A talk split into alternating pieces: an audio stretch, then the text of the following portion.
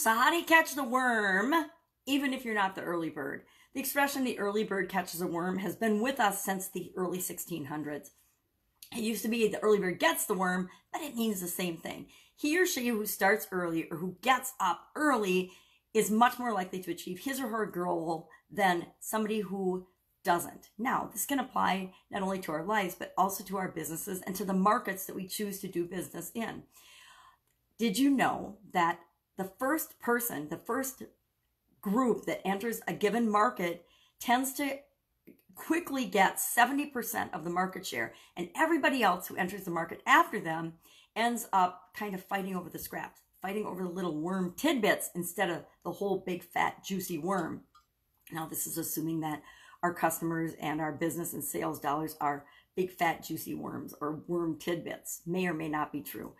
But how do you do that? How do you make sure? What if you're not the first in your market? What if you're not the early bird that is the early adopter of technology or something? How do you still get the worm? Is that even possible? And how do you get enough business to keep you fat and happy and achieve your goals, even if you're not an early adopter first? Well, I'm going to say be an early adopter is the best, fastest, and easiest way. And you can be an early adopter by actually creating your own markets, creating your own blue ocean. If you haven't heard the red ocean, blue ocean, purple ocean um, terminology, it's time to start Googling that and figuring out how you can use that thinking and human nature to build and supersize and grow your business.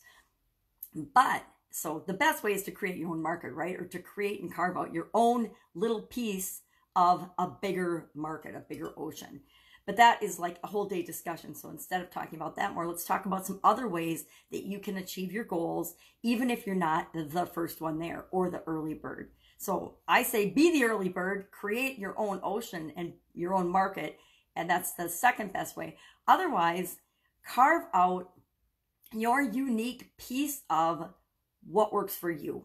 So there's a lot of talk about morning routines and how to be successful. And I kind of laugh at that because I've always been a morning person. I've always been a get up in the morning and do things kind of person my, my entire life. I was born a morning person and I'm blessed at that because it has helped me to achieve so much more than other people. And I think part of it is because if you start out early, it gives you a chance to fail and figure out what doesn't work and learn from that faster than other people. It also gives you a chance to do what you're doing uninterrupted.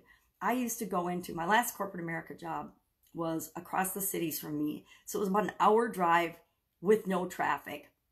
With traffic it was like two or three hours. So I learned early on in that job and in that career that if I went in early in the morning, I could miss traffic at least one way going to work. so I'd get up at three and I'd be to work by about four in the morning or four, four, four thirty. And I would get more done in that four o'clock to eight o'clock in the morning range on one in one day, like on a Monday, than most people got done in the entire week of starting at eight or nine o'clock in the morning. Just because of the all the other people, all the interruptions, all of the, you know, dis okay, let's be honest, dysfunction that goes on in, in business life and corporate America and in the world. I was able to manage and control my time in that block. And if you've got four hours of uninterrupted time or even three hours of uninterrupted time, you can accomplish so much more than anybody else. And I figured that out early on in, in that, uh, actually in my career, but I applied it to that job and it was really, really powerful. Um, and so you can do that too. You can also be quick to take action. Start early, knowing that you're going to make mistakes and you're going to have failures and you're going to have to learn from them and learn fast. Take fast action, make mistakes, recover, and learn from those mistakes. Don't procrastinate. Don't put off for months what you can just test and decide now. Start small. Start testing and doing things now that are small. Instead of rolling out an ad campaign to your entire organization and the entire market, roll it out to just a small select group of people and test it and prove that it works before you roll it out in a big way. Um, but set things up so that you can win. Be the early bird by creating your own rules, setting things up so that you are more likely to achieve your goal than not achieve it, I guess. Like it's, I only want to compare myself to others, not to other people.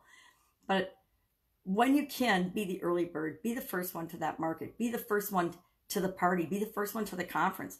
I don't know about you, but I am always scoping out a conference the day ahead of time or a new city the day ahead of time because I want to get my bearings. I want to know my way around. I want to be able and confident in what I'm doing and where I'm going.